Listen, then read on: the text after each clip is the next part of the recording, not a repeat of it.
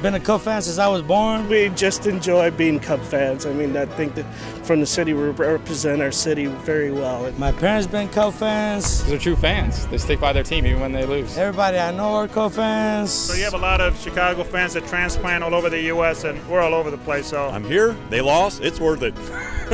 if they won, it would have been a lot better. But hey, it was a Cub game. I'm here. Uh, that's all that counts. Gotta have faith. The world would come to an end if we ever the Cubs ever win a World Series. Excitement and sheer terror at the same time. That's all I want to see. I want to see the Cubs win it.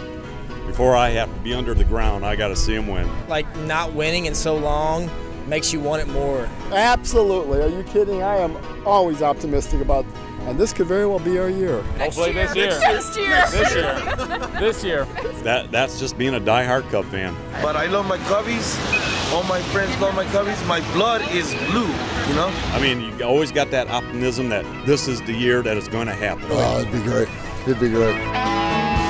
No, they get close, and I start believing. You know, I get my heart dashed every time. And let me just tell you, as long as you're really asking this, my grandmother was 98 years old, and she died the night that Jason Bartman grabbed that ball. We'll get it done one way or another.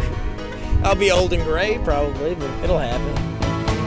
Don't stop believing.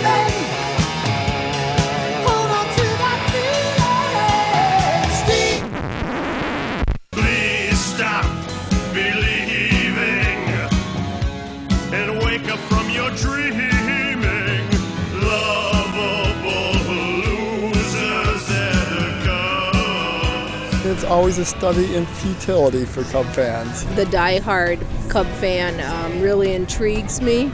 They um, have a mental all their own. It's wanting what you don't have.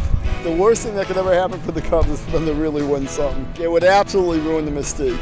You always got to think the worst and hope the best. And so far, it's, it's been the worst. Like, yeah, we're just used to getting our hearts broken over and over again, and that's, that's what we do. We're the only team that still has a curse. Just remember that.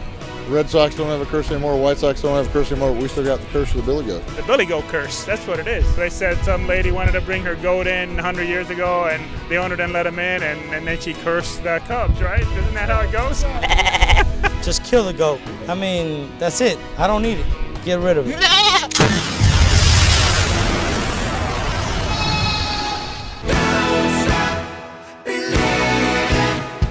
My, my dad seriously said, please, when you have children, do not raise them to be Cubs fans. Make them enjoy the, the sport of baseball, but do not allow them to be Cubs fans because it is too painful a thing to subject anybody to. So, what will you do? I will make them be Cubs fans.